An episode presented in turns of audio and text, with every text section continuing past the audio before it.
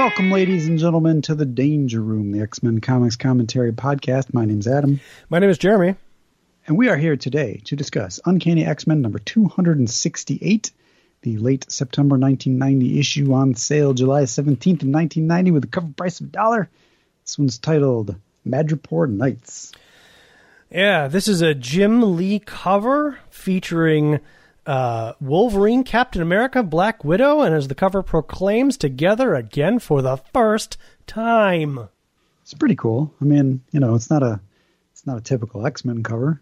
It's just got Wolverine on it. Although, I would argue that in this issue, nope, that's not right. I'm going to take that back. I was going to say that they're never together, but that's wrong. They are together. They are. Yeah. Albeit not in this form. Nope. Nope. And I learned I learned some things in this issue and I learned some things in the New Mutants issue, but we'll talk about New Mutants when we get there. Yeah, the New Mutants one I learned a lot. or or did you? Maybe maybe none of it's actually real.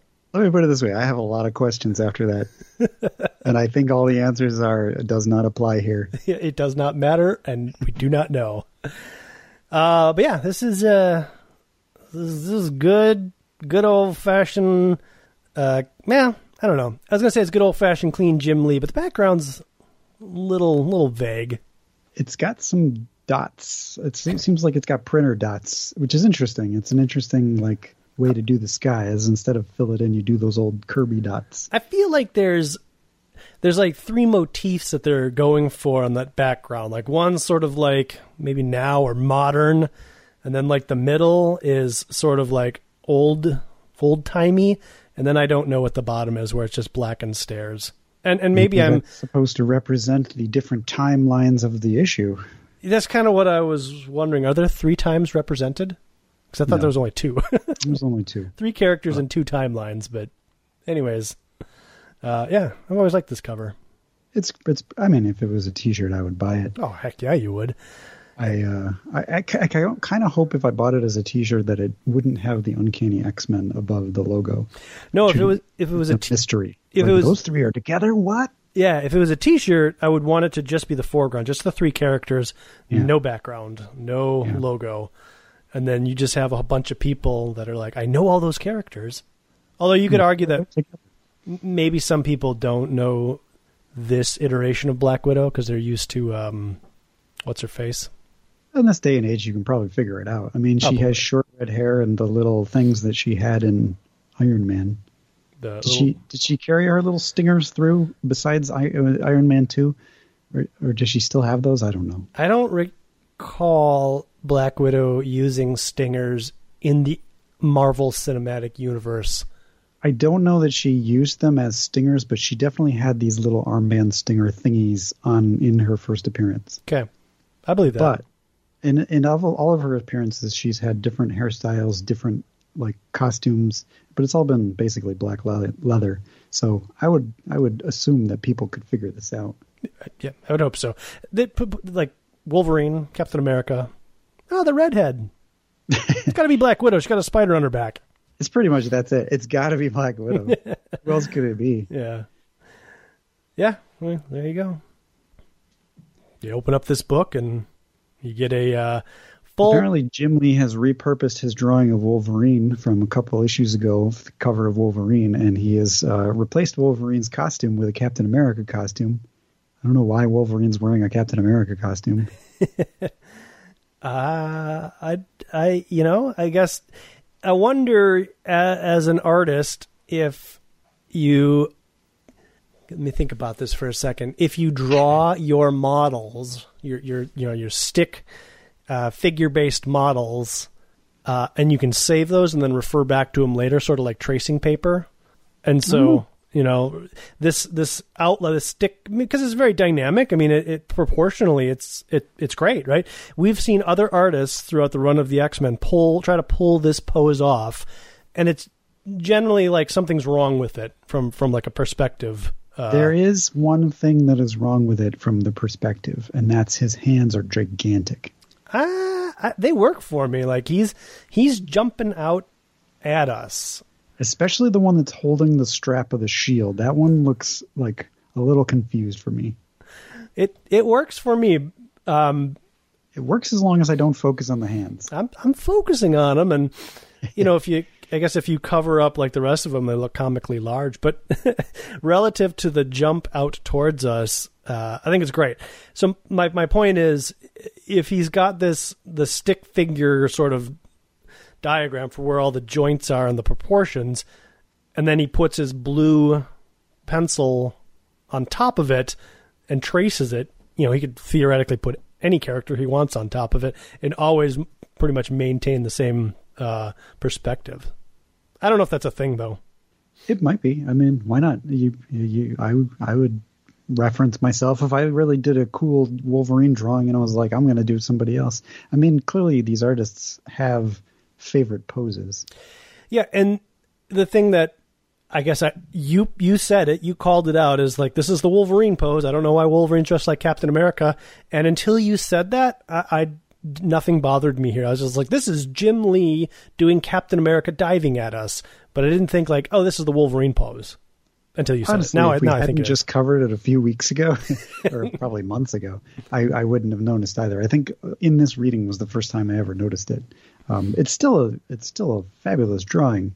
It's just you know, having I, I should have compared it done as like a side by side just to see how similar it actually is. I'll probably go back and look at it and be like, oh, this is completely different. What was I talking about? Maybe I don't Moron. know. Shut up. It might be identical. You don't know. Yeah, it could be. This is Captain America in Madripoor, circa late summer of 1941, and he's Ooh. he's a little green. He doesn't quite know like he didn't really think about what what's about to happen. He's just leaping towards a bunch of blades. Uh, but so he's newly super soldier serumed. I guess. Um, and we don't really know how long, but yeah, I mean, it's probably been a year. I don't know. Yeah, he's relative to how old Captain America is. He, he, he's he's uh, he's freshman uh, Captain America. Yeah, uh, and yeah, he's fighting the what the the hand, the yakuza, the hand. He's fighting a bunch of ninjas, uh, which to him are just a bunch of ninjas. There's a uh, there's some guy is being attacked by a bunch of ninjas, and Captain America sees it, and he says, "Hey, this is something I want to get involved in." And I thought because the man was with Captain America and had a mustache, that it was Dum Dum Dugan, but it's not. It's a Russian guy. I also thought that. he doesn't have the hat. But I was like, well, he could have lost that, I suppose. All right, so I am comparing the Captain America side by side with the Wolverine now. Wolverine's is a better job. The uh, the oh. hands are better. Uh, he switched knees. Okay. On the Wolverine one, the opposite knee is forward. Uh, Wolverine obviously has a very different face.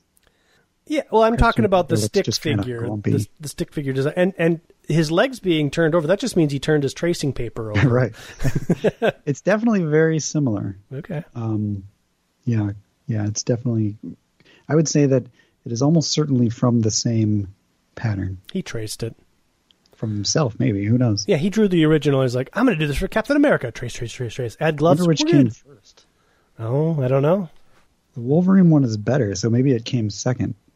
It's like he tightened it up. Maybe uh, Jim Lee, when he gets the chance to draw any character, just has pages of these ready to go. There's one of Spider Man, Doctor Doom, or uh, Doctor Strange, and he's just like waiting for the day that he gets an opportunity. He's like, first panel of my comic is Stephen Strange leaping out at you like Wolverine with a wand.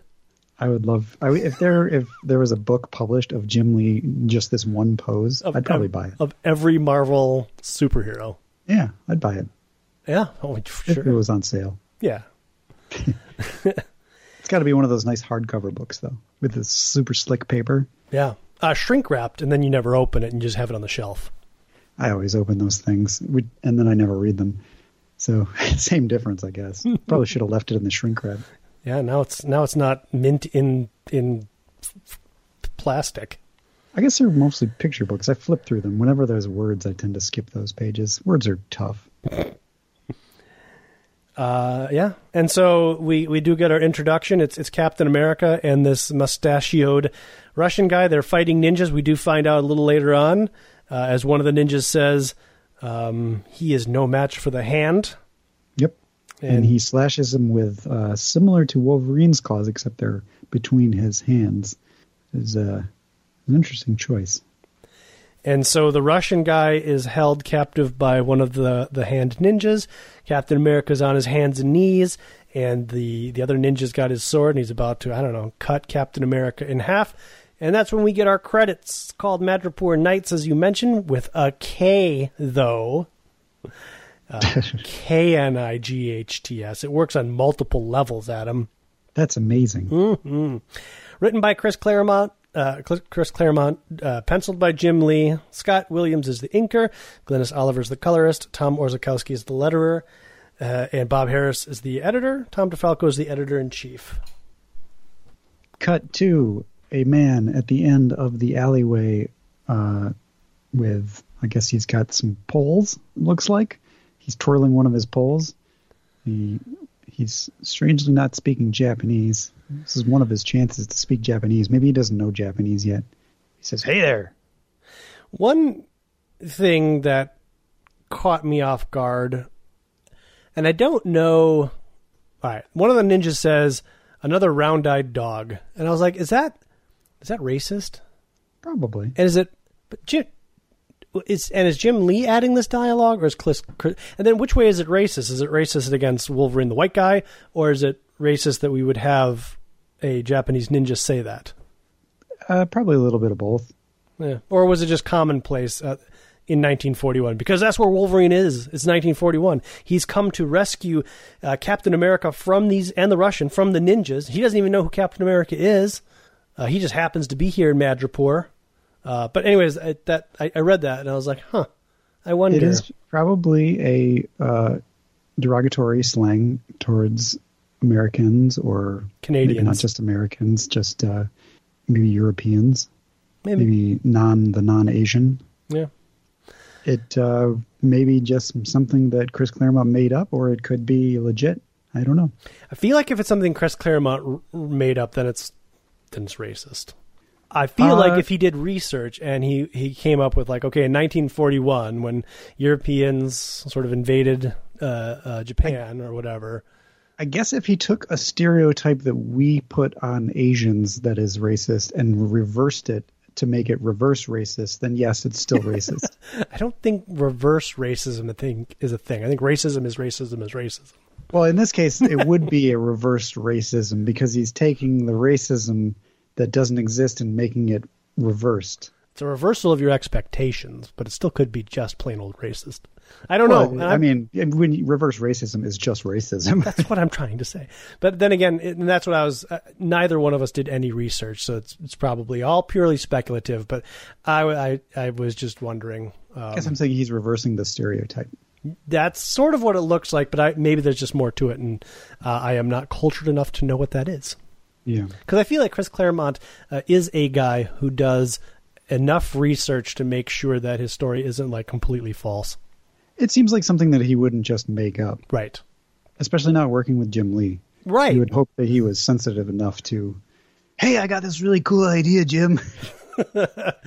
and for Jim to look at it and be like, um, is it too late to reverse that? And for Chris to be like, no, no, it's already at the post or at the press. And Jim Lee to be like, you know what? I don't want to work with you pretty soon. I'm going to get you off of this book. Maybe this is where it all started. you, you, never know.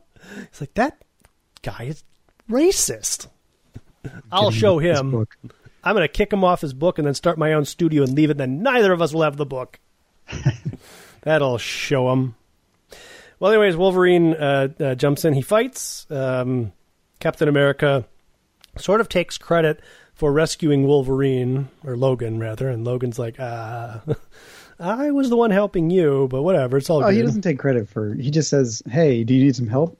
And then he says, "Like, hope you don't need some, uh, mind some help, stranger." And yeah, Wolverine's like, "I wasn't the one in need of it." Fine. True enough. And much appreciated. So Never that, fought anything like these people before. Combat style takes some getting used to. I'll know better next time.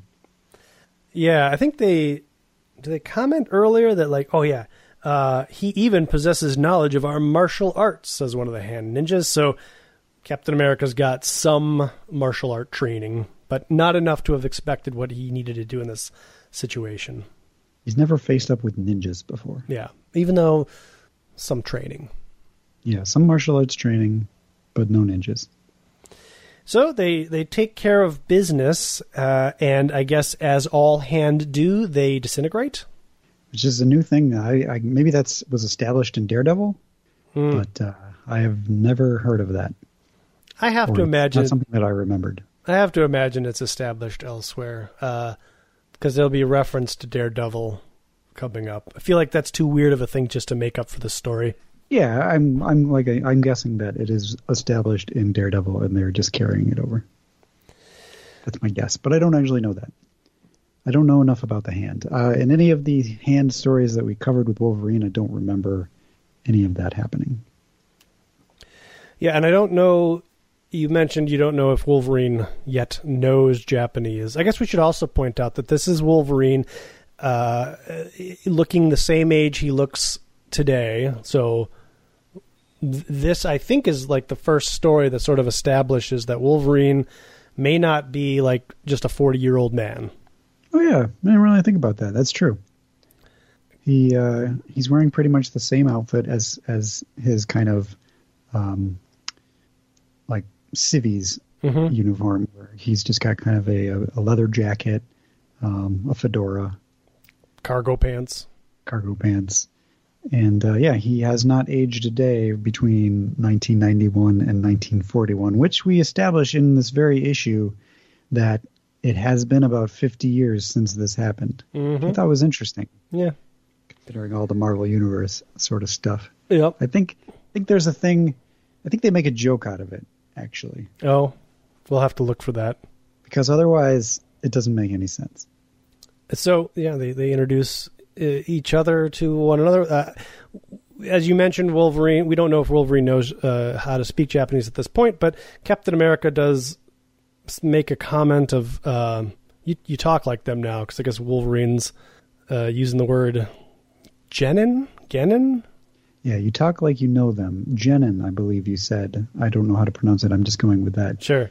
Uh, common assassins, a demon ninja clan called the Hand. Japanese, by birth and heritage but they work for whoever pays for them. Thanks for the help. I'm Captain America. Whatever. I like the suit. He does not. Oh, he does shake his hand eventually. First, he bows his uh, hat. He tips his hat before he shakes his hand. Just, uh, just the thing for playing it sly and sneaky. Captain America's like, nope, I'm a symbol. Everybody needs to know that America's here. And Wolverine's like, I'm just a guy.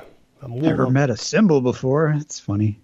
uh, my name's Logan. Welcome to Lowtown. And then 49 years later, we see that um, Black Widow is now fighting the hand. Fighting hand ninjas.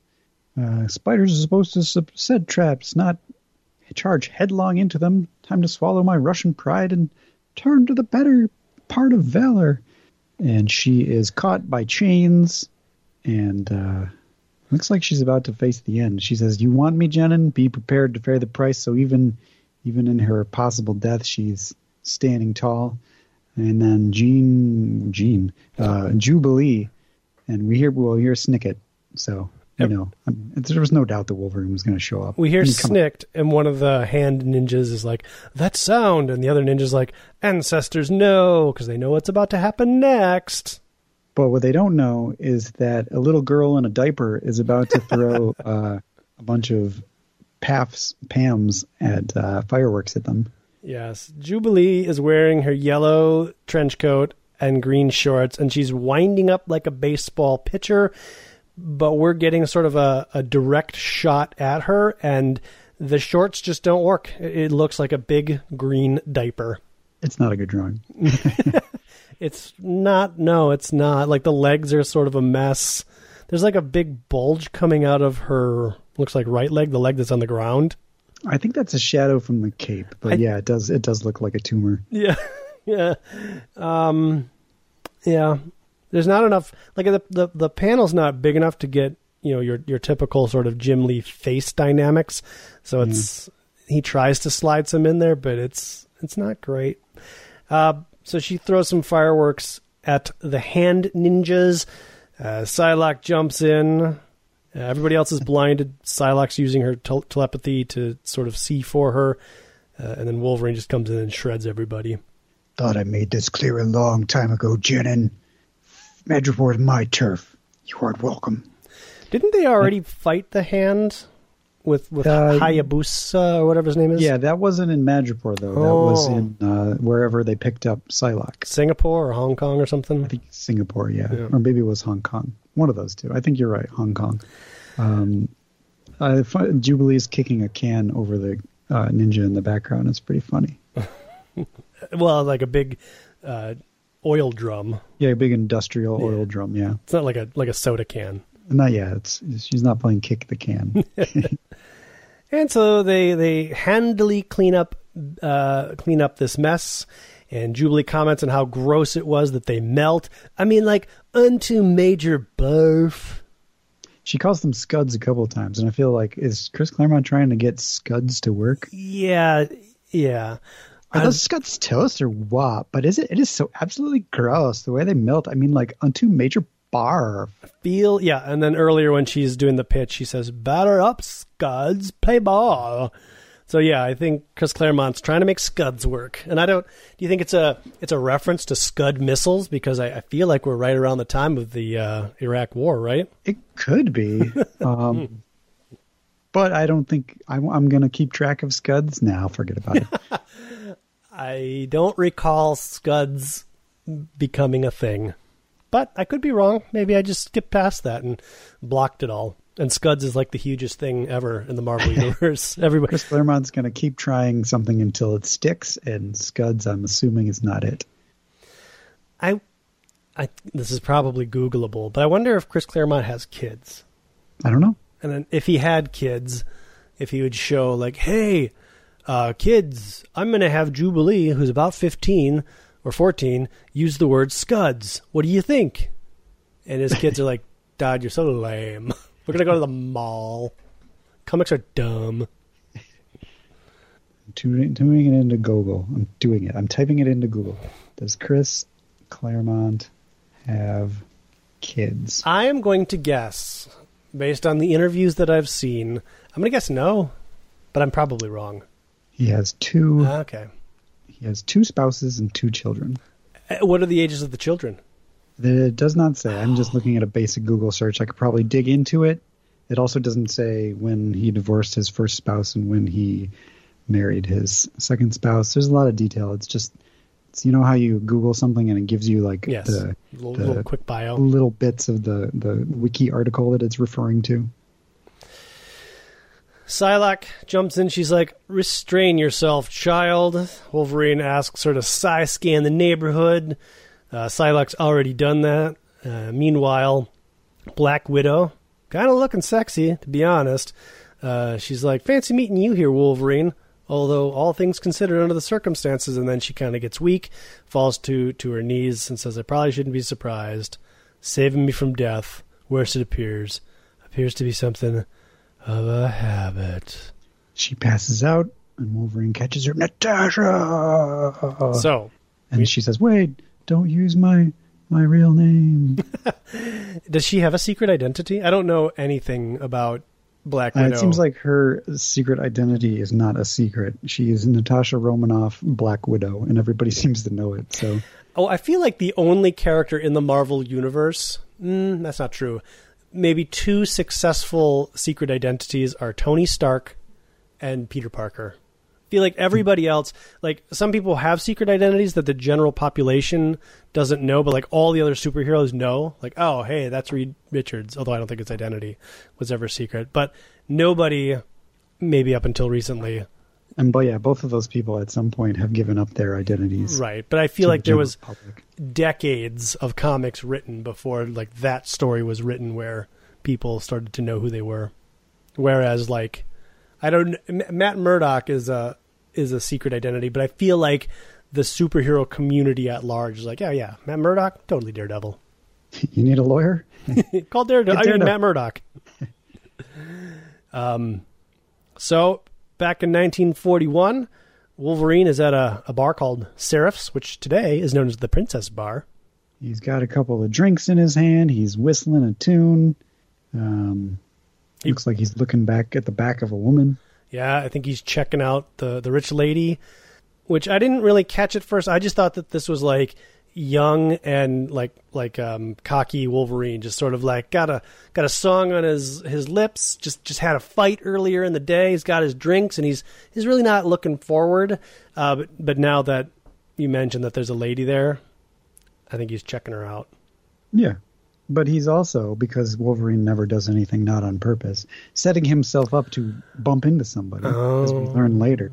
and he does, and it is uh, a, a Nazi oh, it's not just a Nazi. It's Baron Strucker. It's Baron Strucker, who's who's the number three Nazi in the Marvel universe. Who's number two? Uh, I don't know. Uh, what is Goebbels? Uh, I don't think he. Goebbels doesn't exist in the Marvel universe. Would it, well, I don't. I don't really know. Uh, it, Goebbels or Himmler could be two. Yeah. Uh, but they refer to him in this comic as the number three to Hitler. So I guess number two is probably the Red Skull.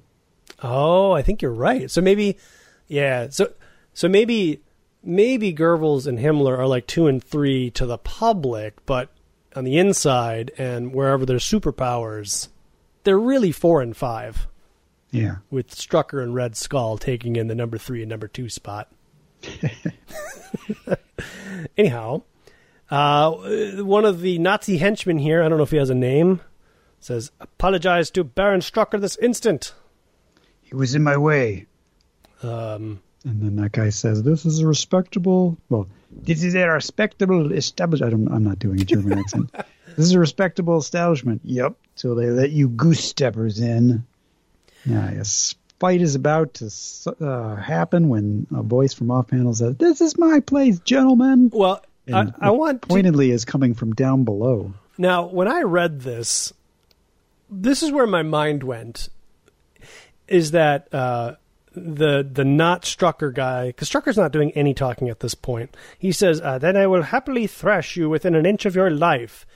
Uh, I see the text. This is my place, gentlemen, and for some reason, I think it's coming from Wolverine, even though it's clearly not. It's coming from down below. Then Wolverine's looking forward, and uh, Strucker has got a question mark. He's looking down, and then this other Nazi's got an exclamation point, and he's looking down. I thought that Wolverine was like so disinterested in this that he he was like he was peeing, and these two guys are like, "What? Wait, what is happening right now?" But then you wow. turn the page, and we meet Seraph, who's who's just a just a small person. I don't think I could have ever gone down that road. I just would have never thought that Wolverine was peeing. well, he's at a bar. He's had a lot to drink. He's, obvi- you know, it, it, he's in the presence of Strucker. It it could be funny um, for him to be so disrespectful to this very powerful person in 1941. Not without a sound effect, though. I, I don't think I've you know, ever. would be like a. yeah, I don't think I've ever seen. Um, peeing depicted in a Marvel comic book, which so. is exactly how we know that. yeah, Wolverine is not being. They they are all looking down, which I didn't notice until this reading. But in in my mind's eye, as I quickly looked at those panels and that that idea formed, I kind of giggled, uh, and then I turned the page and, and there's Seraph, and I was like, "Well, that that works better for the story, I suppose." So, anyway, Seraph is a little person who owns the bar, and she commands respect. And she owns the bar and she gets the respect too because even Strucker is like stands up straight and is like, "Oh my gosh, sorry." I decide who stays and goes. Takes all sorts to make a good saloon, Herr Kreutzmann. Oh, that guy's Herr Kreutzmann. Mm. And it isn't always the clothes that brand a man as class or riffraff. And she gets up on the table so that she can see the two Nazis eye to eye. And Wolverine says, That's telling him, darling. And she says, Shut your mouth. I'll deal with you later. yep. She ain't messing around. Yeah. A regrettable misunderstanding, madam, says Baron Strucker. And he kisses her hand. They walk off back towards again. the bar. And then Wolverine goes from sort of like cocky Wolverine with his drinks to like, like a, I don't know where, if he had this all along, but like, oh yeah, he's got this vodka bottle in his hand. Uh, and now he just looks wasted. which I don't think he is because it doesn't appear that he's actually drunk drink anything. I think he's just being like knocked over the back of the head by Seraph. Oh, maybe is she's pulling him by the collar? I think. Yeah. Back towards her. Going somewhere, Shorty? Yeah. Back to my table. By rights, I should toss you to your street on your knuckle keister. You know the rules, Logan. It wasn't wasn't or it wasn't my fault. Please, whatever you have planned, take it outside. I won't have my place wrecked or my customers put at risk for you or anyone. Yes, ma'am. Don't sass me, Shorty. She calls him Shorty. It's funny. I mean it. Don't doubt it for a minute. And he meets up with Captain America and Russian guy whose name is Ivan Petrovich, apparently. And uh, Captain America says, "I don't drink." Why am I not? Why am I not surprised? But I knew that. Not even the slightest residual taint of alcohol in your scent. That's not weird, right? Mineral water for you, vodka for Major Petrovich. I am even. Ivan, please. Beers for yours truly, L'Shame. No. L'sh- how do you, L'Shame? L'chaim. L'Chaim. Yeah. Cheer. I don't know what it means, but Okay. cheers. I think it's Jewish. I could think be wrong, so too, though. but I uh, I don't know what it means, but I did recognize it. What is the the the Russian cheer? Uh, Nastrovia. Nas- Nostrovia. Nastrovia. Uh, L'chaim in Hebrew is a toast meaning to life. When a couple becomes en- engaged, celebrate, not just when they get engaged, but to life. So uh, this probably works on multiple levels. They were just with Nazis, and then they're using a Hebrew toast. Uh huh. Clever. Yeah, I don't know. You bumped into those Germans deliberately, says the captain. Don't miss a trick, eh, Cap? You're both after the big fella, Strucker. This way I've tagged his scent so I can follow his trail anywhere on the island. That sounds like something an animal would do, says Captain America judgingly. Human Captain being's an Jerk. animal, bub. Though most animals probably wouldn't take that as much of a compliment. I meant no offense. None taken. What's your interest in this Mr. Logan, who doesn't have a last name? Hmm? awfully convenient the way you came to a rescue. He's like nothing convenient about it. His interest uh, turns out to be in the hand and a and a potential. Oh, a- and any enemy of theirs is a potential friend of his. So uh, this is just sort of a, a mutually beneficial uh, engagement here. That information, comrades, I believe I can provide. It is probably why those assassins were trying to kill me. Baron Strucker, one of the Reich's top operatives reporting to Hitler himself, has abducted to a young girl left in my charge, Natasha Alianova Romanov. And then they both turn to her and say, Who? Dun dun dun. I don't know who you're talking about. Uh, you mean the five year old girl that probably has no like reference to anybody? Doesn't mean anything? I am not familiar with Black Widow's background other than what I've learned in the Marvel Cinematic Universe. Me neither. Uh, okay, well then, my knowledge and understanding of her is that she was because in the Avengers movie, isn't she like all tied up? Well, she's doing spy stuff, so no, that's not it. Um, she I was the, the movie, one of the Avengers has her being raised by Russians in a ballet Yeah. school. I Yeah. feel like that's from the comics. Probably So she's she's like a super spy assassin sort of thing, but I'm I don't know how much of that is from the comics or not. I know she's been involved with Matt Murdock, Daredevil. I think she's been involved with uh, Hawkeye. Could be wrong about that one. She's a former Avenger. she was you know involved that? with the Hulk, right? Uh, I don't know. In, in what? Oh, in the movie. In the movie, yes. That's got to be based on on pure pure com- comic. I don't. I don't think it is. I don't think But so it- either. Maybe. I don't know. Maybe it is. Uh, maybe they. I don't know. It was either a, a, a plot of convenience to have her be the the person to take control of the Hulk, or maybe there's like a mini series we're not aware of. Either either's plausible and possible. There's a lot of comics I haven't read. Same. Well, anyways, uh, flashing to now, Natasha Ilyanavo Romanov, whatever her name is. She wakes up uh, and she immediately sees a man in the corner of her eyes, and she goes to do her her spider bite, her spider sting. But Wolverine has taken her costume and her little gauntlets uh, because he figured that this would probably happen, uh, and she's just in her nighty, basically. Which I gotta wonder. Like, did Wolverine have a nighty handy, or does was are they in Black Widow's hotel room? I, I am going to guess that Wolverine is a class act, and one of two things happened. He he took the uniform and the the stingers because he knew this was going to happen. He didn't want anybody to get hurt, and she was either wearing the garments that she has underneath it, or she's like, "Hey, Psylocke, I don't want to be a creep. Can you help me out with this?" Yeah, I mean, I'm she sure dressed him or her. Jubilee and Yeah. Psylocke had something to, to do with getting her down to her lingerie here. Yeah.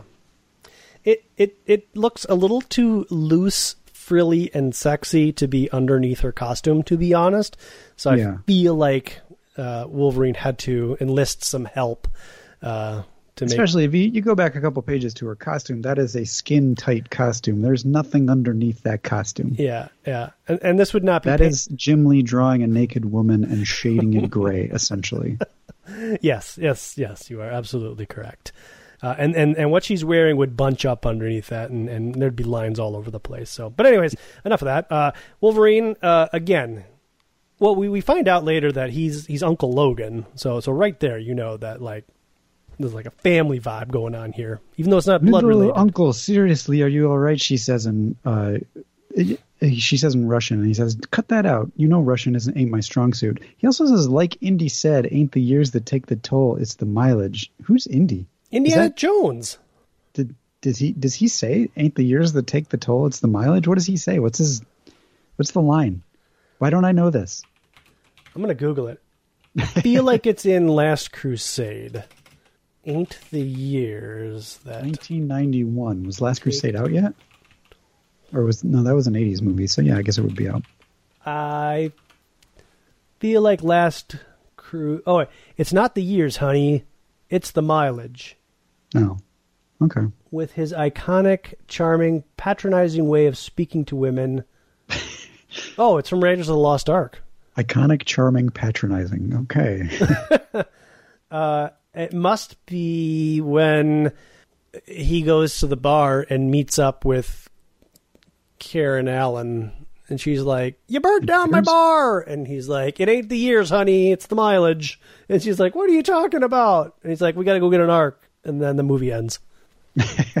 oh, and somebody has a bazooka. I think that's that's Indy, right? He has the bazooka on the on the cliff. he he has a bazooka that he does not fire. Disappointingly. Yeah. I don't. I- I recognized the line.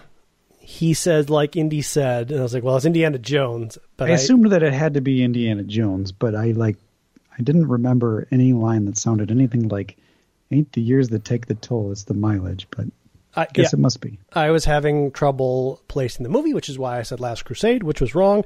And in Last Crusade, I feel like that line would be more appropriate for Sean Connery and not Indiana or uh, Harrison Ford. But, eh, we're wrong. He, Wolverine's right. Okay. Indy said a variation of that. Yes, and and in uh, Wolverine here, he says, uh, uh, "Cut it out. I, I don't speak Russian so good. Talk English." I'm fine, he says, and she says, You lie as always, easily as always. It's good to see you again, Logan. Always a pleasure for me, too. And Jubilee gets fun line. My imagination, or is every old buddy Wolverine's got in the world like some fabulously gorgeous babe?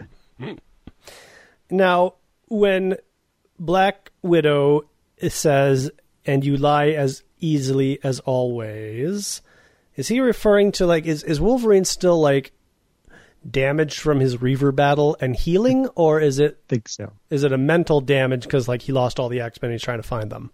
I think it's the physical damage, Yeah, but okay.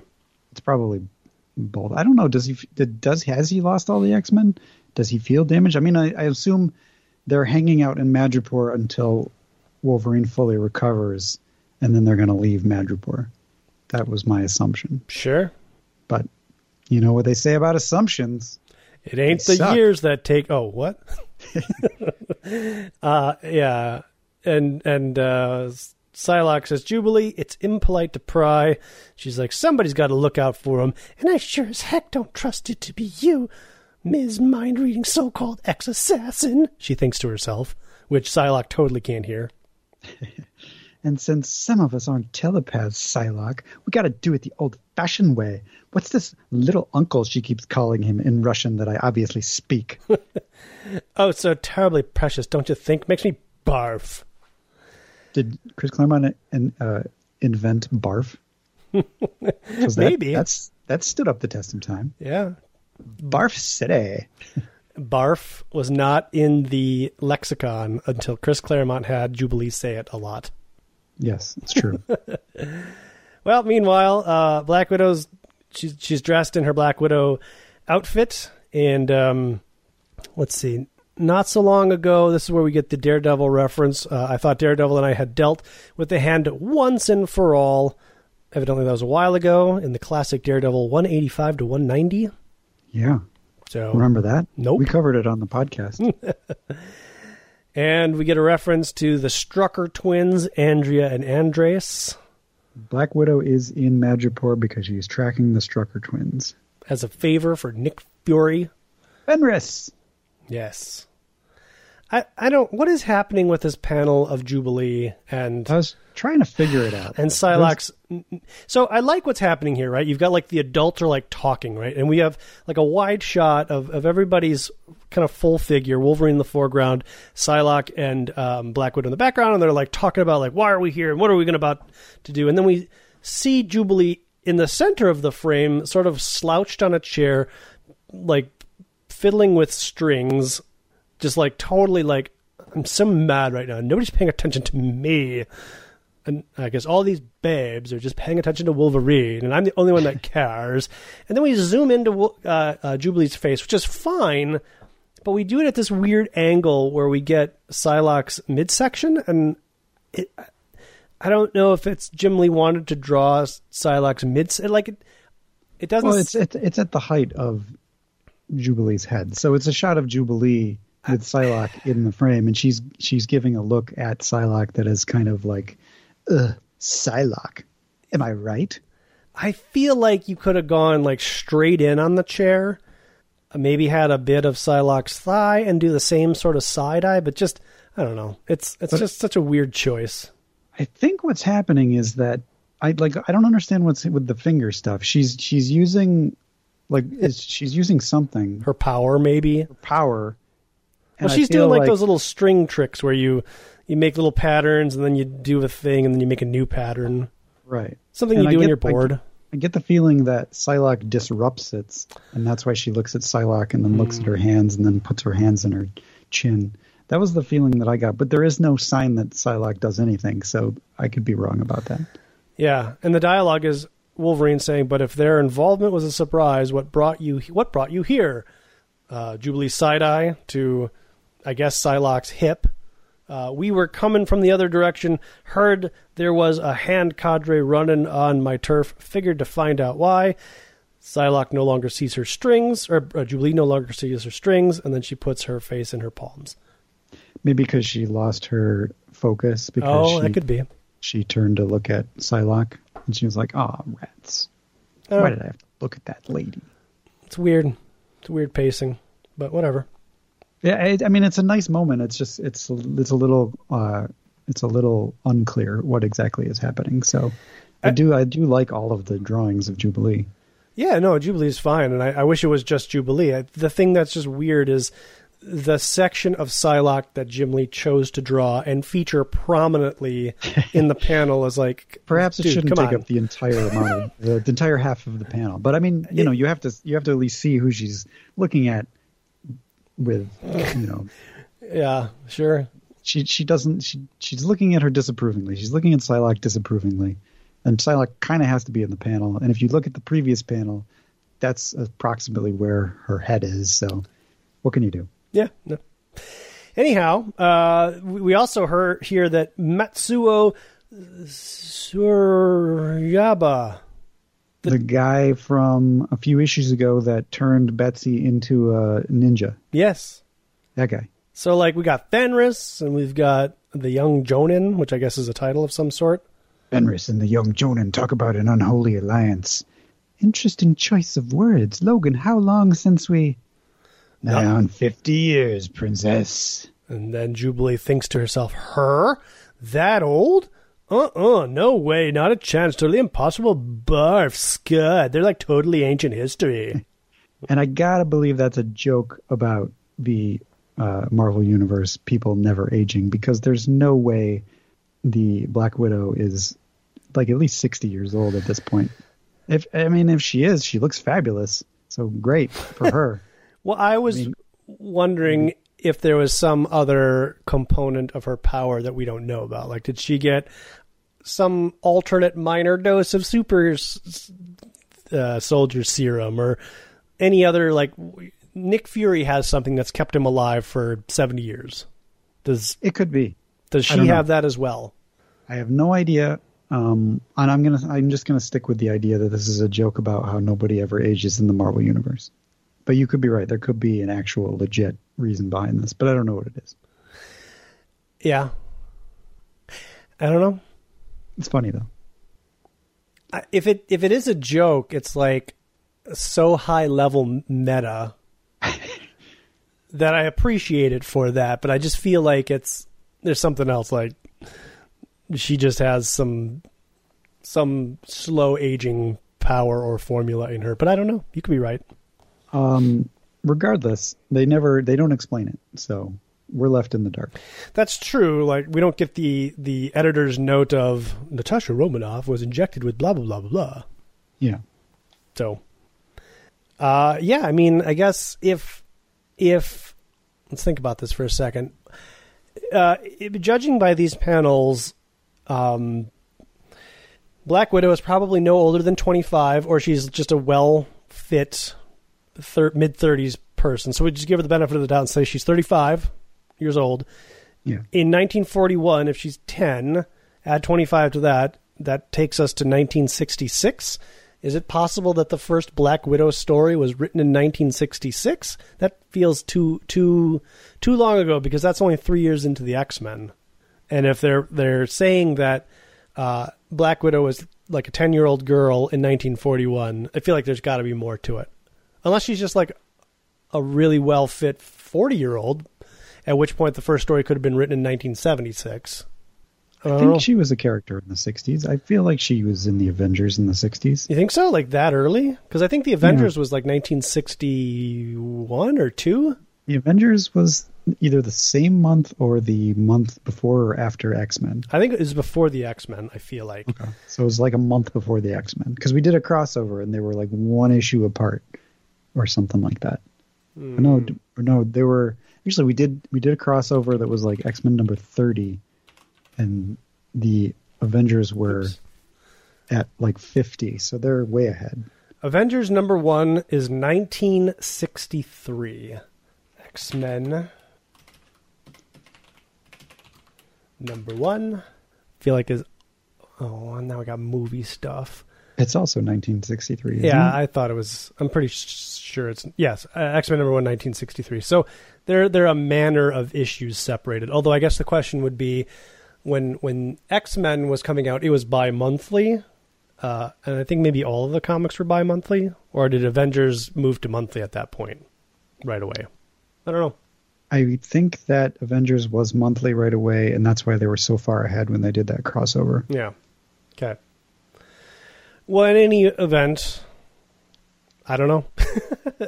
uh, her first appearance was in 1964. Okay. Tales of Suspense. And I bet you that Tales of Suspense was probably an origin story of her in 1941 being brainwashed or trained or whatever uh, by the Russians, maybe to fight Nazis, maybe to fight Americans. Uh, and in that issue, her Russian secret agent partner was Boris, Boris and Natasha. That's bad. I kid you not. well, can't win them all. That's pretty funny. Yeah. Um, There's a whole section of our audience who's like, I don't, what, I don't understand. What's Boris and Natasha? Why is that funny? Why do you hate funny, Russians? Guys. It's pretty funny, guys and gals. Yeah, Google it. Google Boris and Natasha. Do it. The first hit will not be Black Widow and some dude named Boris. That's true. Oh, there was a Boris and Natasha movie that was made in 1992. Oh, so the kids might be hip to it. Yeah, oh, it was even animated, like in the old style. No, no, this was live action. Mm. who played the Boris and Natasha? Was it that guy from Street Fighter? He's in everything. Oh, Raul Julia. Yeah, he seems like he'd be a good Boris. Uh, uh, no, Dave, Dave, Thomas actually played Boris. That, I don't know who that is. You know, Isn't that, that the guy who owns Wendy's? No, no. Dave Thomas is um, uh, uh, Great White North. Um, take off, you hoser. Not Rick Moranis, but the other guy. oh, okay. Uh, John, yeah. oh, this makes sense. John Candy was in the movie, and then some woman who I don't know, Sally Kellerman, played Natasha Fatale. Andrea Martin. That seems like a so it looks like it was kind of like a Second City ish joint. Ooh, John Travolta was in there. Sid That's, Haig was in there. Oh my gosh, everybody's in there. Guys would decide to do a Boris and Natasha movie. It's yeah. like if uh, uh, like Broken Lizard did a Boris and Natasha movie. I don't know who Broken Lizard is. I don't know. They're those guys that are they do they did movies. Um, um, they do the uh, Super Troopers movies. Oh, do okay.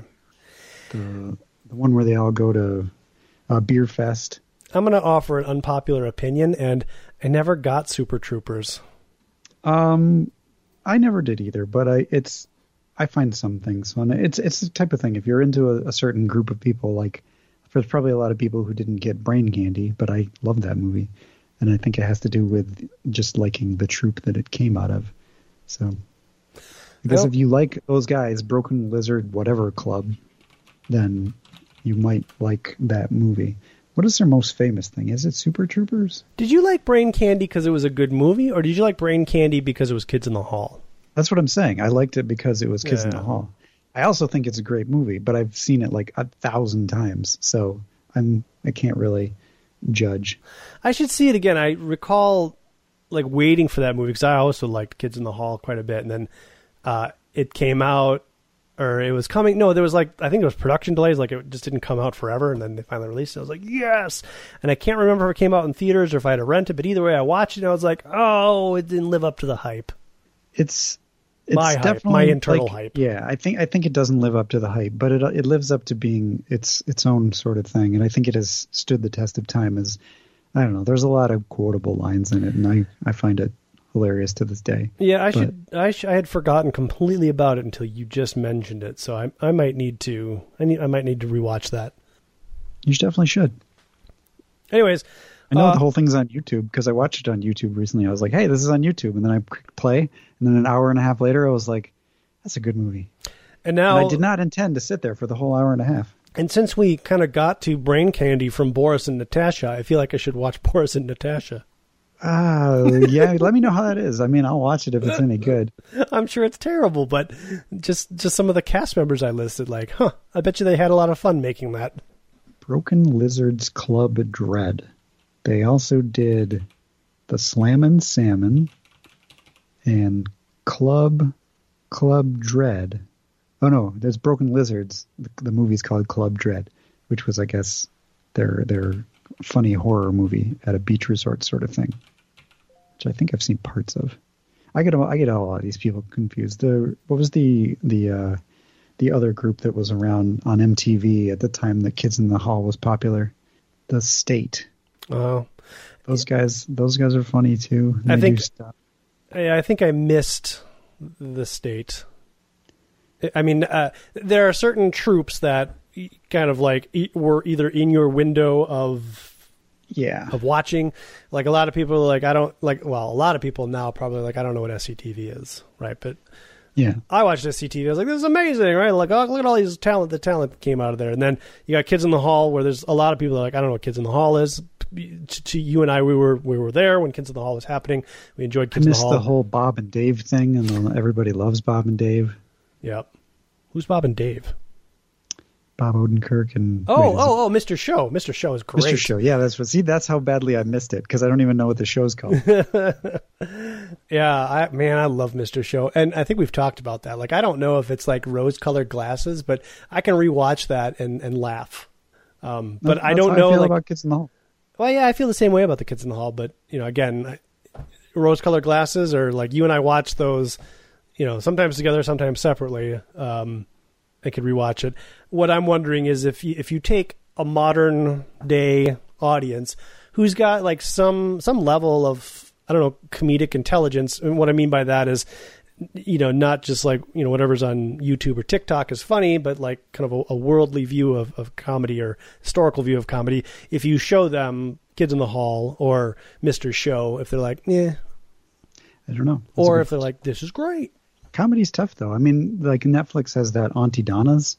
I don't know if you've seen that. Um, they nope. got six episodes on Netflix, a bunch of stuff on YouTube. They're Donna's something or other, uh, House of Fun or something like that. Uh, it's funny. I think it's really funny. Uh, it's probably the best comedy thing, but I can imagine like a lot of people watch it and they're like, "This is stupid," and it is. It is stupid, but it's gloriously stupid. the other thing that a lot of people in my circles have been talking about that I, I haven't watched, and it's not just because not, not, that I don't want to, uh, is Letterkenny. Everybody quotes that incessantly. I've seen some episodes, and it it um, I haven't. They've been on in the background as I've been working um, and uh, they move really fast. So it's kind of a show that you sort of have to pay attention because everybody talks fast. There's a lot of fluidity to it. It seems it seems interesting, but I haven't paid enough attention to really make a judgment on it. So it's on my list. One day I'll I'll catch that. Anyways, uh, back in 1941. Back in 1941, Achtung, baby. Yeah, Bono's there with the Edge. They're driving a Trabant.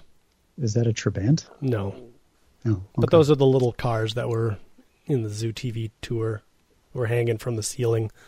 I did not know that. Yeah. Anyways, this is this is some 1941 limo, and uh, uh, other Nazi is driving it. Uh, I don't know if Baron Strucker's in this car or not. I don't think he is. Okay.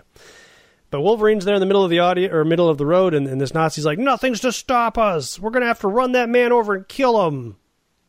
Funny thing, Bub. I was thinking pretty much the same about you. And he times his jump somehow to uh, leap over the hood of the car and through the windshield. And we get an awesome ish shot of Wolverine kicking the driver through the windshield, although the background of the car suddenly becomes gigantic. That's what like, I was. It's like the TARDIS. That's what I was to. I did not even connect that. Like, I was.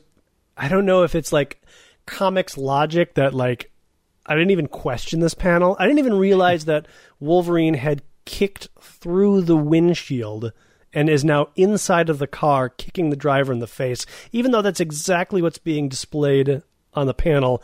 And the reason I didn't connect that is because the car, like you said, gets so large that there's no way that what's happening could actually be happening. And I just accepted that.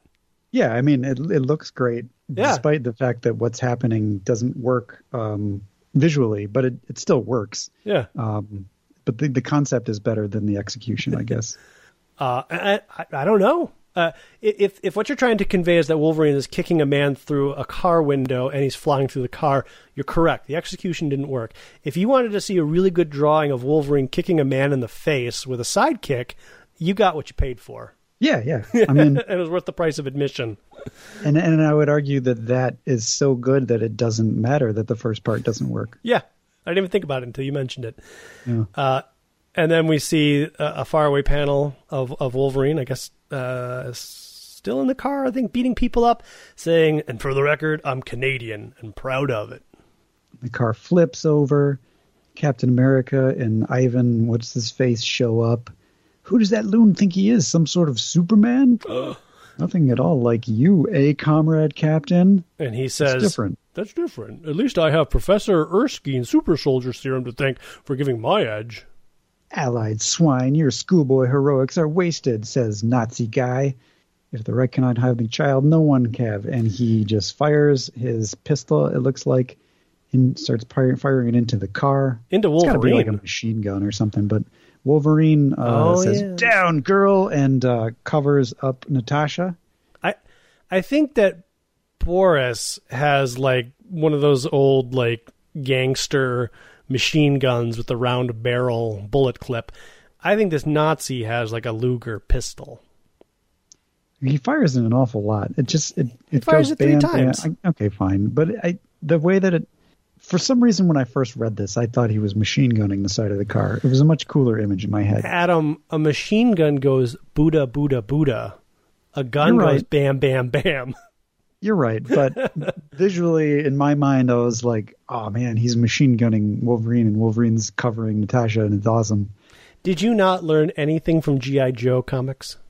See, the thing was that Wolverine, you knew Wolverine was going to come back from this, but if it was a machine gun, it's even mm. more impressive than if it was just like a shot from a gun. But do you know who doesn't know that Wolverine's going to come back from this? Everybody else. so they all think he's dead. So it would have been more impactful if there was like he was riddled with bullets.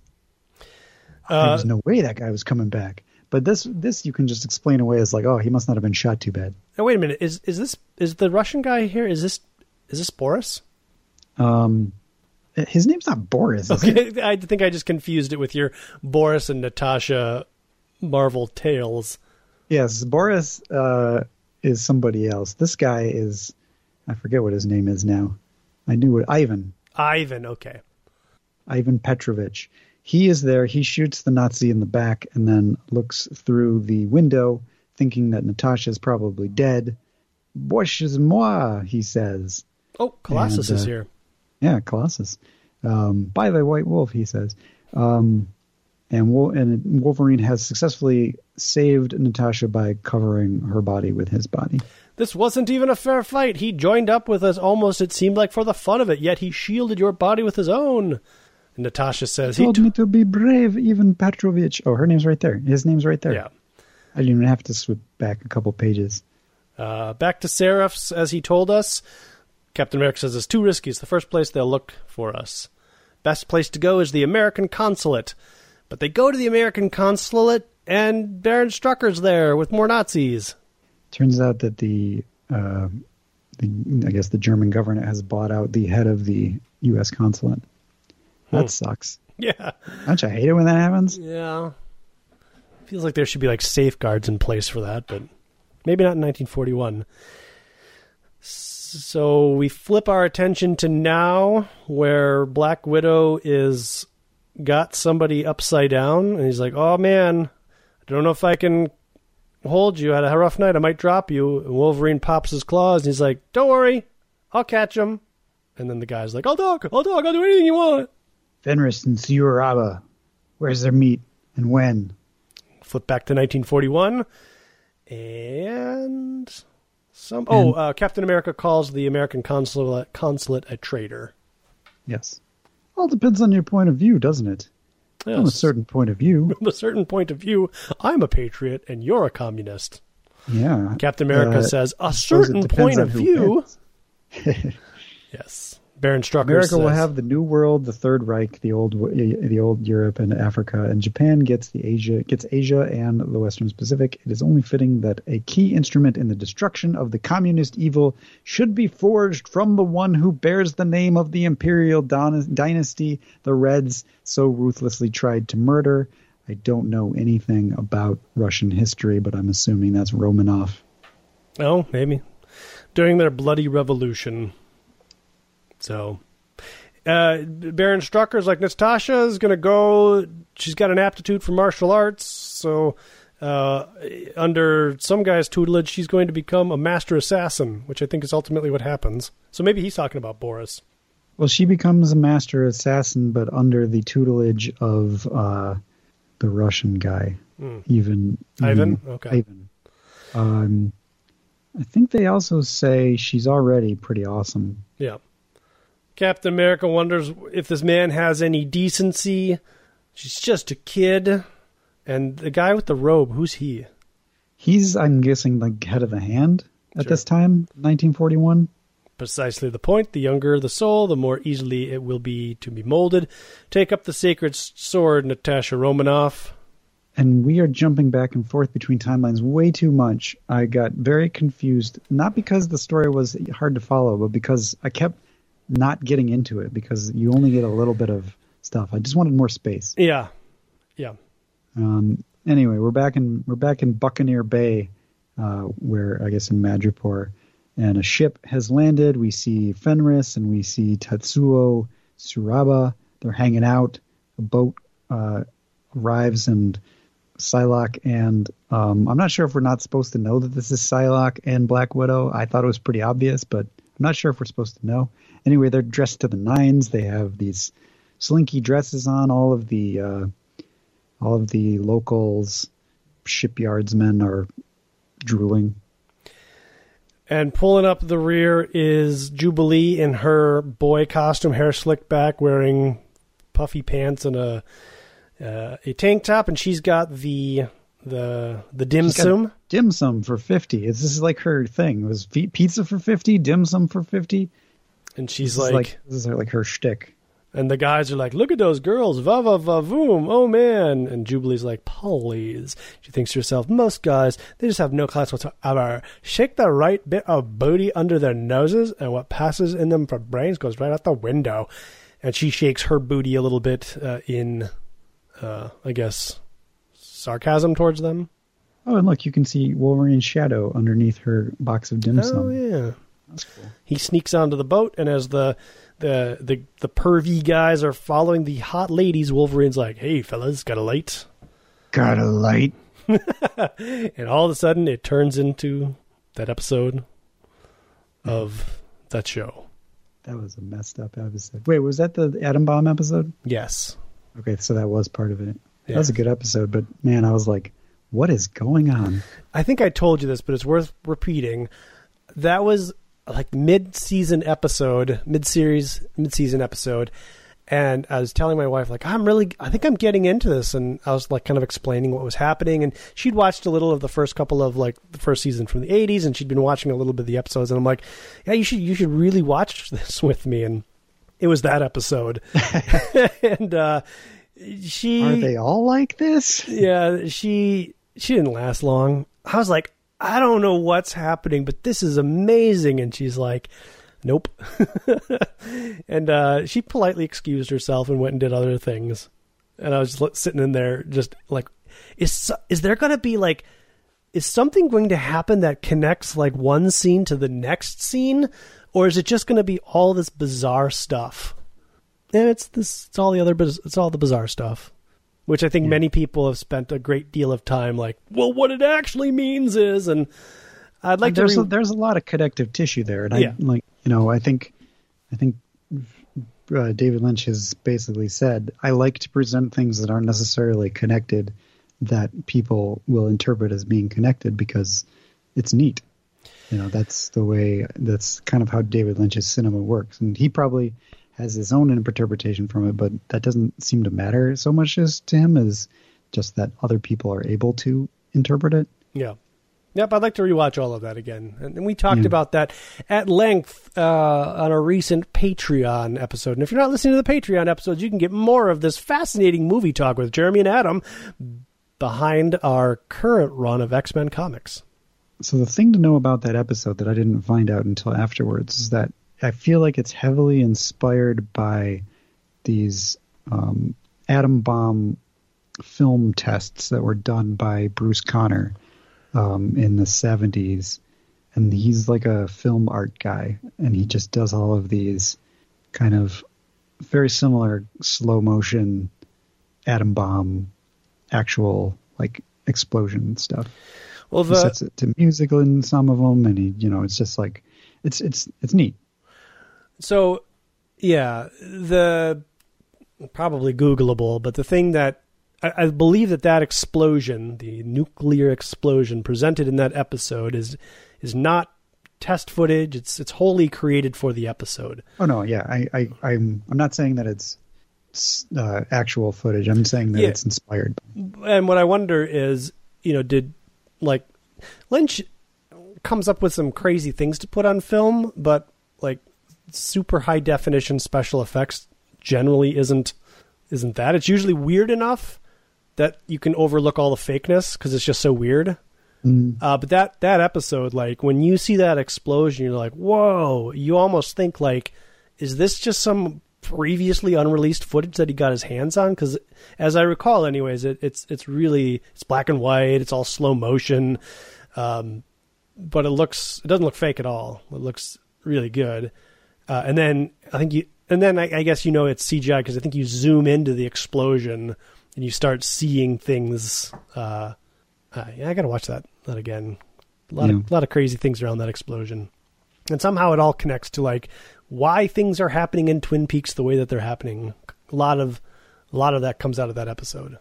But that is the origin of Twin Peaks, you yeah. might say. But it's so sort of vague that if you're not, I don't know, looking for those connections or or paying attention to to to it closely, you'd be like, I don't know what's happening. This is like some weird art thing.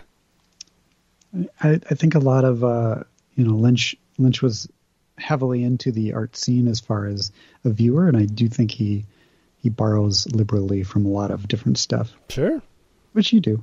I mean, artists borrow from each other all the time.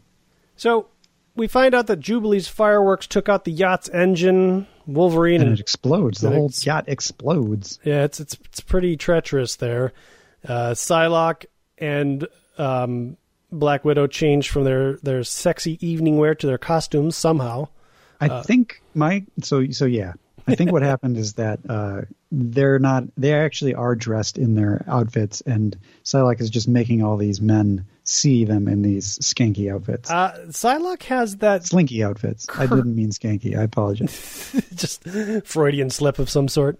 Yeah, yeah. Uh, Psylocke has her curly hair wig in her hand, though. Does she? Yeah.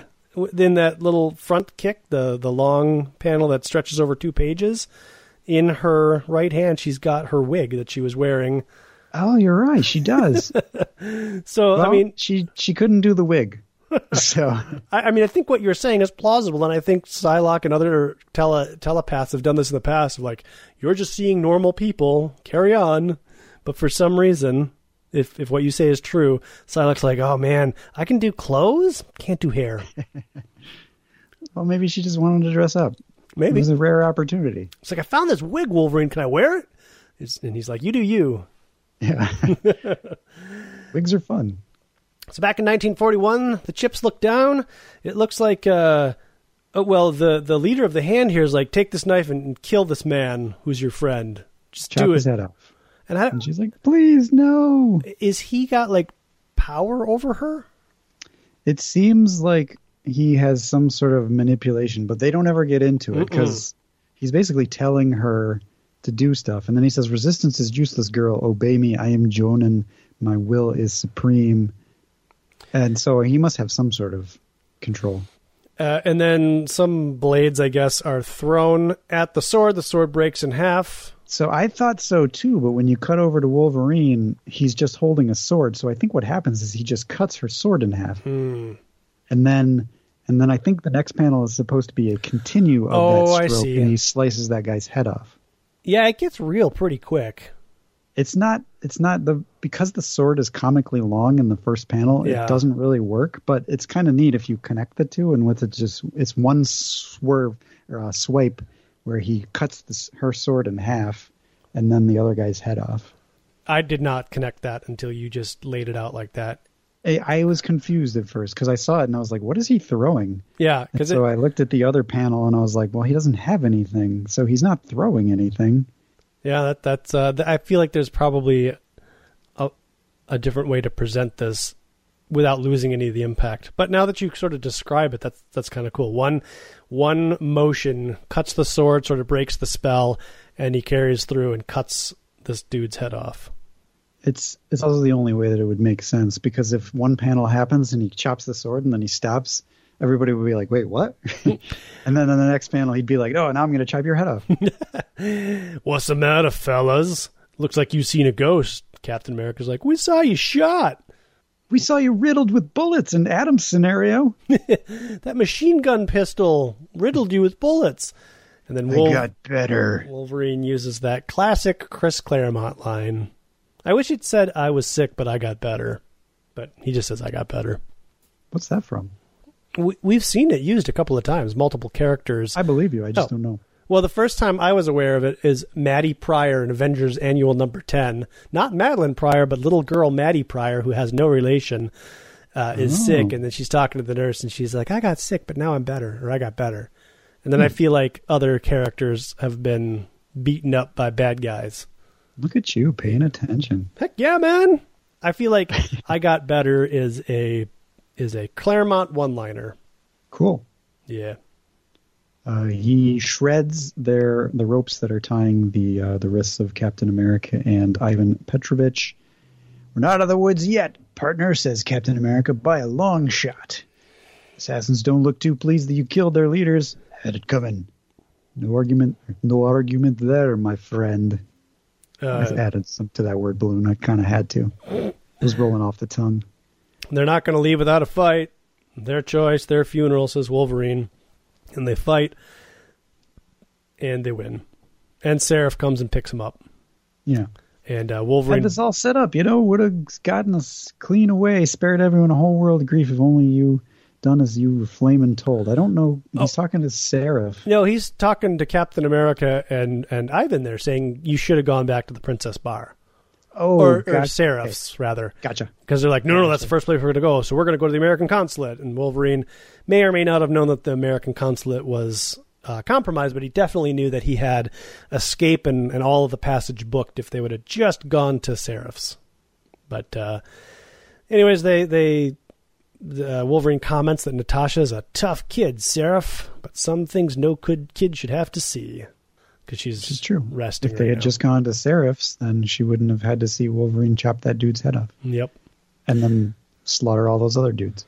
You told me, be brave, little uncle. I fought the wizard as hard as I could. Oh, so wizard, so he had some sort of sway over her. And had Wolverine not have showed up, she would have uh, killed Ivan. Yes. Yeah. Did fine, princess. May be proud. Now get on that plane. Scoot. Better scoot, Boy Scouts. See, this is the old, this is the Wolverine that used to say scoot. Mm-hmm. he said that between 1941 and 1990, but stopped in 1991. Yeah, exactly. Short hop over to Singapore, then west to India. Hang a right. Kids safe for uh, home in Mother Russia. We work pretty well together, mister, says Captain America. Ashamed to break up so potential a team. And Logan says, Appreciate the cap. I appreciate the thought, Cap. But I work alone. I don't need a sidekick.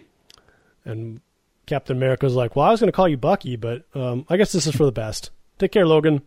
Actually, uh, I meant as uh, my. Never mind. Hope we meet again. Anything's possible. Count on it, little uncle. Oh, count on it, little uncle. Seraph says. Wolverine's yes, like, I think Seraph says that. Yeah, she does. Uh, she's amused that Wolverine or Logan's being called little uncle. Yeah, which yeah. I am too. Uh, and then we flashed now, and uh, they find out that they did this whole adventure, this whole boat uh, caper, and Hayabusa and the Fenris twins are stand-ins, doubles. They're fakes. Paid to be here, have no other information. It was all a big setup. Psylocke scans the area. There's nothing around here. And Probably watching the show right now, laughing themselves silly at how completely and easily they played us for chumps. Jubilee's like, that's it. We just give up. And Wolverine's like, can't win them all. Who wants a drink? Or means we have to be more careful. Happens to even the best. Oh, uh, Make as sure as we can that this never happens again. And we see Wolverine in a telescope, and we cut to the telescope, and we see the arms of the real Fenris and Tatsuo clinking their glasses. A forlorn hope, X Men. We intend to make sure of that. To victory, my friends. The first of many.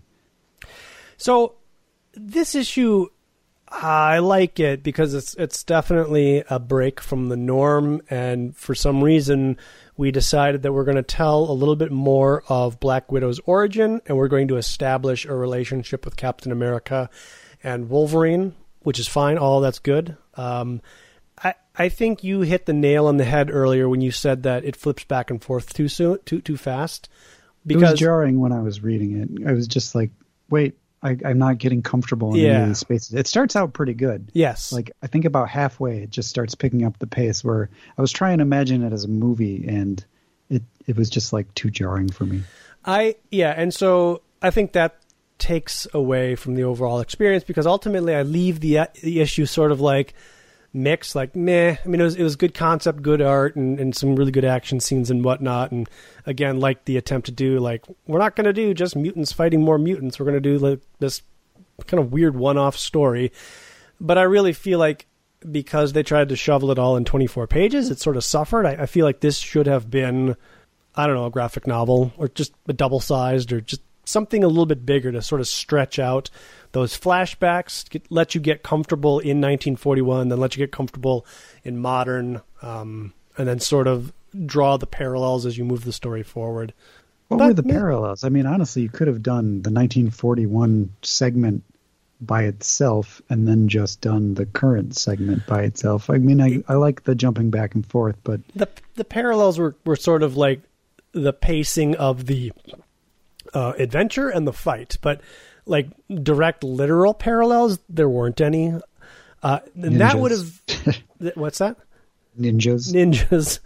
Uh, melting ninjas. I, I think with some more pages and with some more time, you could have probably done a story that had like you know a modern uh, past parallel story with more time to sort of breathe and then as you work your way to the end like the the, the parallel of the story starts coming together and now could have been an instant classic and still it's still pretty good instead here it's it's just a, it's a, it's a pretty good notable entry uh, in the marvel um, pantheon however like you don't need this issue in your collection uh, to keep up with what's happening. This is a good one-off issue. Mm-hmm. It you, definitely doesn't necessarily have anything to do, like like you said, you don't need this issue at all because the Wolverine story continues with or without this happening. The X Men story continues with or without this happening. But it's a good, enjoyable one-off. Like as far as one-offs go, this is probably one of the better ones. You could call it a filler issue. You but, could, but but you'd be wrong. It's definitely okay. smacks of like, I want to do this. I, I think that because it has so many repercussions for the Wolverine's character that I don't, you can't really call it a filler. No, I'm I'm actually kind of kidding about that because we call lots of things fillers. This is not a filler I- issue by any stretch of the imagination. Um, but I also wonder if uh, this is a story I'm going to go back on it, a filler story to pad out the issue numbers to make sure that X-Tinction Agenda's all lined up. I, I think there is definitely something. Um, and although they, they right now they're in the middle of this period where X Men is publishing twice a month, mm. so you couldn't have an X-Tinction Agenda in the middle of that without it being somewhat confusing. Yeah, and so maybe instead of doing just a filler, like some one off meaningless story, Jim Lee's like, no, I'm new on this book. I want to make my name. I got an idea. Or not. I don't know. Sure. So there you go. I mean, we, we have told the story many times about how Jim Lee just wants to do, like, uh, Chris Claremont is kind of like, what do you want to do? And the artist says, let's do this. I'm not familiar with this story that you're telling right now. Well, it's it's brand new. I'm uh, I'm just coming up with this content now. Oh, I just read a book. Yeah. Um, called "The Secret of Jim Lee and Chris Claremont's Relationship." Oh, okay. And uh, yeah, lots of lots of cool deets. Okay, and and and this was referenced as as one of those cool deets. Yeah, exactly. Uh, oh. this is this is something that we've never mentioned before and and any listeners who this is the first episode doesn't understand why this is so funny. I, I don't know what you're talking about, Adam, because okay. I've never talked about a, a Jim Lee like asking Chris Claremont like if he could just do whatever he wanted to, and and the outcome of that being Captain America, Black Widow, and Wolverine story. That's never been a thing that I've I mentioned. Did anybody imply you did? Wow, you're getting really defensive there. Oh, I, oh, I, I, apologize. I, I, thought that was the implication here. I thought you were like calling me out for something. Oh no, why would I do that? I don't know why you got to be so hostile, Adam. I'm clearly referencing that book that I just read, The Secret Relationship of Jim Lee and Chris Claremont. I said that already. Oh, okay. I, I dial it all back. I apologize. I, I got a little out of control there. I've been drinking, so. Oh, know. we need to settle down. Well, I, I think we need to take a breather, relax a little bit. Actually, Adam, I was listening a long time ago, and I've been saving this story, and I've spilt the beans many times because I just couldn't hold it in. But I was listening to Fat Man on Batman, a podcast by Kevin Smith, in which he had Jim Lee on the episode, which I thought that's pretty cool. And evidently, during the entire uh, like podcast, like I guess Jim Lee just draws all the time. So Jim Lee's just like drawing Batman's while while they're talking, and Kevin Smith is just like, "Oh my god, that's awesome" because he loves Batman. Uh, and they started talking about this is the part that maybe I mixed up some details, but Jim Lee was telling a story of like, oh, I was getting sick of drawing just Wolverine in his same old poses. So, you know, I was talking to Chris and I was like, hey, you know, one day I'd like to do just something different. And Chris is like, all right, what do you want to do? He's like, well, I don't know. What about something with Captain America, Black Widow, and Wolverine? Like, we couldn't do that because that wouldn't work. And Captain or uh, Captain Cap, Captain Chris Claremont was like, yes, we can. I'm Chris Claremont. I run the X Men. You can do whatever you want. Pitch me an outline. And uh, then Jim Lee got cold feet and was like, wait, I don't know how to draw Captain America. I better draw him just like Wolverine.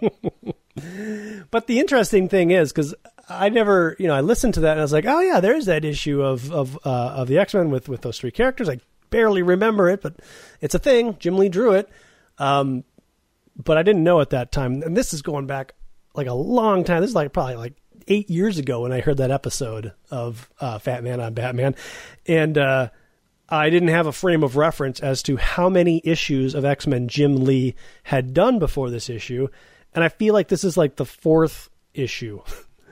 He did a couple as like a fill-in artist, right? And then this is probably yeah, you're right, his fourth as the actual artist. So I'm like, wait a minute, he's already tired of drawing like X Men standard poses and, and wants to do something different. I was like, uh, maybe I mixed up some details of that story, but I'm like, I don't know. Like, I've been holding on to this for so long. It's, it'd be weird for me to make up new details that didn't actually happen. But maybe he was tired of drawing the Punisher because he'd done a lot of mm, Punisher. Yeah, no, he he he definitely called out being tired of drawing Wolverine the same way. Hmm. But he, his run of Punisher did have Wolverine in it, and he did do a bunch of Wolverine covers. Yeah, yeah, and. uh X Men covers, as I recall. Yeah. So, anyways, uh, uh, if the story holds, this this story is a brainchild of uh, of Jim Lee and Chris Claremont's like, whatever you want to do, we can do it, which is strange because uh, d- does the the book that uh, uh, the real book that you read the the orange covered Marvel comics. It does not reference this at all. Hmm uh, the Marvel Comics. I forget what it's called. Yeah, yeah. I, I have it. I, one of these days, I'll actually read it. But actually, there is stuff that I wanted to incorporate into uh, some of our Rob Liefeld stuff, but I, it's in the other room, so I'll I'll, I'll get it some other time for next time. What I the story I don't know is, uh, I guess, the ending of Jim Lee Chris Claremont's relationship, and I'm curious if it was truly like so. Chris Claremont told a story he said, because uh, I feel like it was addressed, like how, like maybe the question was like, how did it feel to be like kicked off the X Men or moved off the X Men? And I feel like his answer was like, oh, I was a little disappointed at first, but you know, if if Chris Claremont stays on the X Men, then you can't have super, superstars like Joss Whedon writing the X Men. And I was like, ah, that's weird because that was like a decade after, or even longer after you left or were kicked off the X Men or however it actually happened. I feel like he was sort of sugarcoating it to be like, no hard feelings, even though I might have hard feelings. Uh, this is a, yeah. my public face. Like I needed to move aside so that others may have a turn. People like Joss Whedon. I was like, that doesn't make sense because astonishing X Men could have happened parallel to uh, Chris Claremont's Uncanny yeah. X Men. Uh, that doesn't hold water. So I, I, don't know. I just feel like there was like a probably creative differences where Jim Lee's like, I don't want to do any of your like. Not that I'm. I don't want to paint Jim Lee as a as a jerk because he seems like a perfectly nice guy on the podcast uh, and some of the interviews I've seen. But I just wonder if maybe in his young age he was like, "Look, old man, the kids don't want your stories; they want dynamic poses, and only Liefeld and I have them." And yes, Jim Lee talked like a valley kid. so, from what I understand, and I'd have to I'd have to reread it to really not be talking off the seat of my pants. That's all we do, but, uh, Adam. Yeah, most of what I just said is probably wrong. so what I'm about to say that is probably wrong is that it feels like the editorial ship was kind of going with the fact that they had all of these superstar uh, artists, and the artists were becoming more important of the more important than the writers, which is why you end up giving books like you give uh, Todd McFarlane Spider Man, which is a book that he apparently he didn't even want, but he was not. He was like, well, I'm not going to turn it down. Um, it was just kind of an editorial thing where it's like, let's give the artists control and see what happens, oh. and it backfired. Okay, but I don't. Again, the only the only uh, actual true thing is I know that Todd McFarlane has said in interviews that Spider-Man the solo comic was not his idea, and he, it wouldn't have been his choice. Hmm. I yeah, I don't know. I, I could I could buy that. Right? He did he did good things on Spider-Man, uh, and so the editorial staff was probably like, "Oh my god, imagine a new Spider-Man book, no adjective, Todd McFarlane show. Yeah, we'll think, sell millions. I think what he said was he just wanted to do his own book where he wrote, and they and he figured that they would probably give him some crappy title, and they gave him Spider-Man, and he was like, "Really? All right." Not gonna uh, say no to that cash cow. Sure, you got that Spider-Man money. Well, anyways, there you go. There, there's you know seventy percent falsehoods and, and maybe thirty percent truth in everything we just said, but you know somewhere there's a nugget of truth. Um, we got a couple of uh, communique. Uh, one's from Patreon. I think it's worth reading here because it's something we haven't really decided. It's from astronaut Mike Dexter at I don't know how to Unjaki Unjaki. So you can follow him if you know how to spell that. and he asks, uh, "What is the plan when adjective-less X-Men is planned in about 12 issues from the current episode, alternating between uncanny and adjectiveless, or stay or just stay following uncanny?"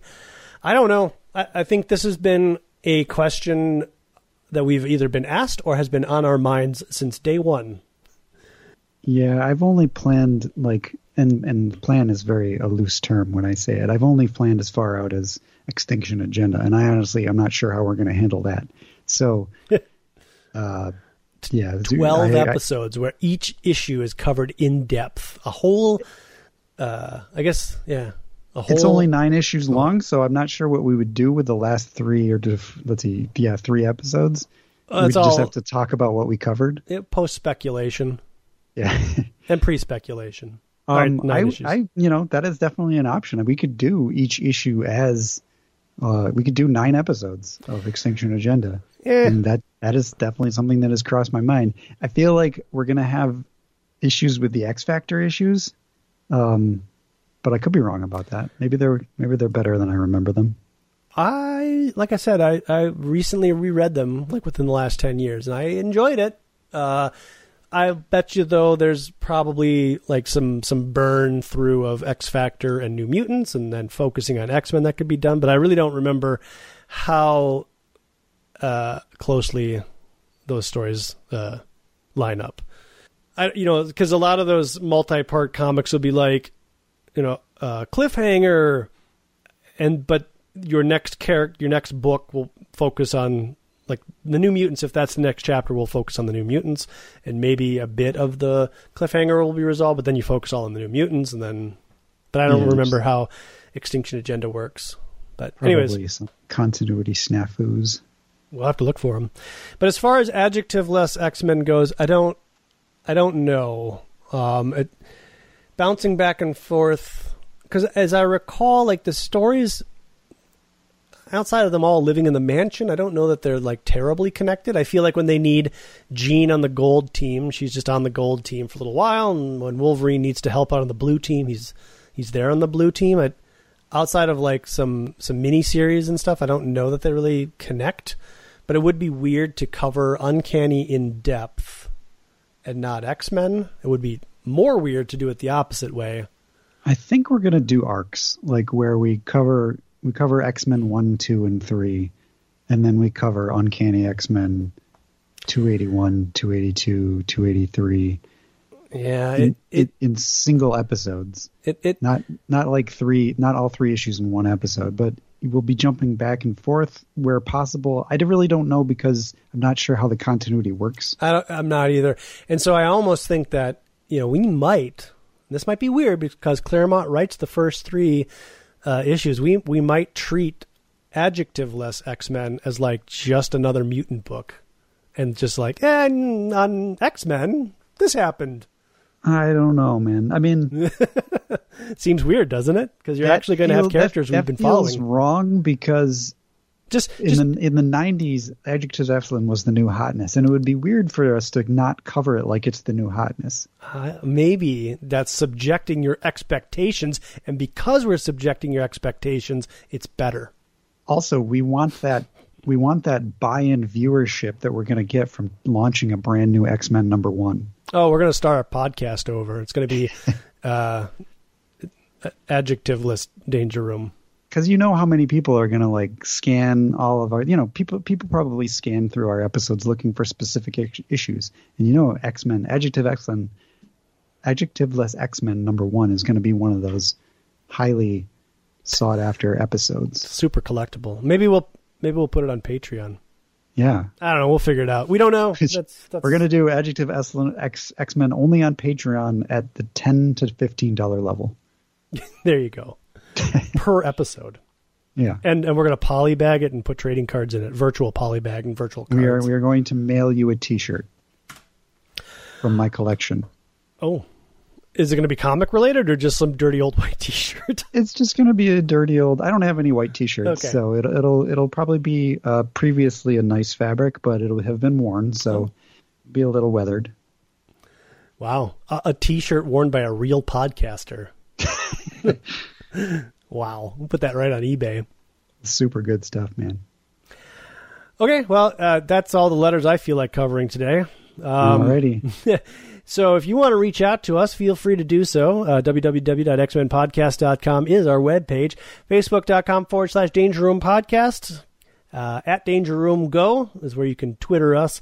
Danger Room at xmenpodcast.com is where some emails can be delivered to. Or go out to iTunes, subscribe to us, leave us some feedback, leave us some stars, uh, and check out all of the episodes. Uh, or uh, also go out to patreon.com forward slash Danger Room, where you can hear all of our our discussion on the latest run of X Men, um, the modern X Men, which we're lost in, but we try. And there's a lot of pop culture movie talk backed in those episodes. And it's free right now. Yeah. Until the pandemic's over. And then it's going to be so expensive. and then it'll be a whole dollar. uh, our theme music is provided by Laszlo Hollyfeld. True that. So we're going to take a break now, and you should tune in next week for our in-depth discussion of New Mutants number 93 and a bunch of other stuff. Adam, have you ever watched like a YouTube video where you know, I have. well, a specific type where where the where the host is like, um, and now I'm going to show you uh, the inside of this thing. So I'm going to cut the camera, and I'll be right back. Cut to, all right, I'm back, and here we are inside this thing, and look how interesting it is.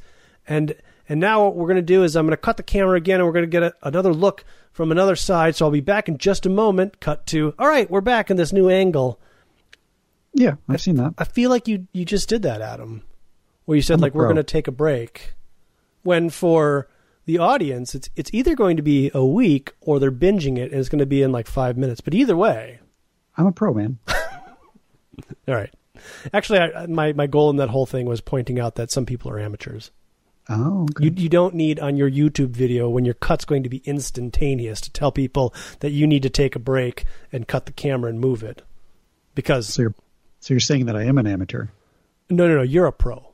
Okay. Because the thing you did, you meant to do, and you're as you edit this, you're like, oh man, I got an idea for this. Or, or am I editing this? In which case, you're going to sound like a clown. you're going to boost all my audio so I sound all echoey and weird. Pretty much, yeah. You were editing this one. Oh, you're screwed. Oh no! All right, well then, yeah, we're gonna close this thing down. It's it's been a long one. Uh, it's been a fun one.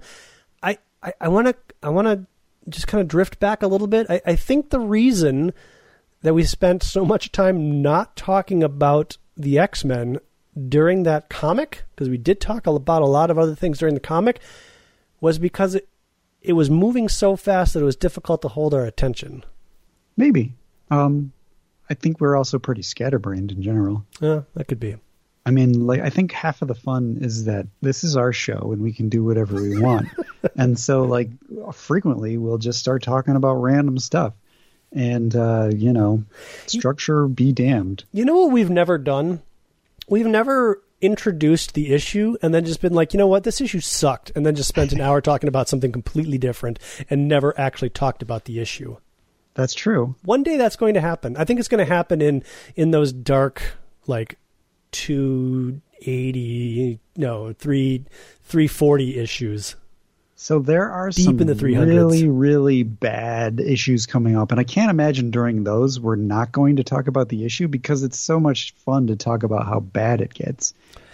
But there might be some that are just like, meh, I'm not really feeling the X Men right now. They're, you know, nothing's really going on in adjectiveless, so.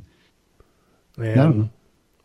We're we're we're uh, what issue was this? This was two two ninety three, two eighty three of the uh, 260 oh, comic we, book? This was 268 we got a little while. I feel like it gets terrible like as you hit 300 i feel like with the amazing podcasters that we are it's never going to get terrible.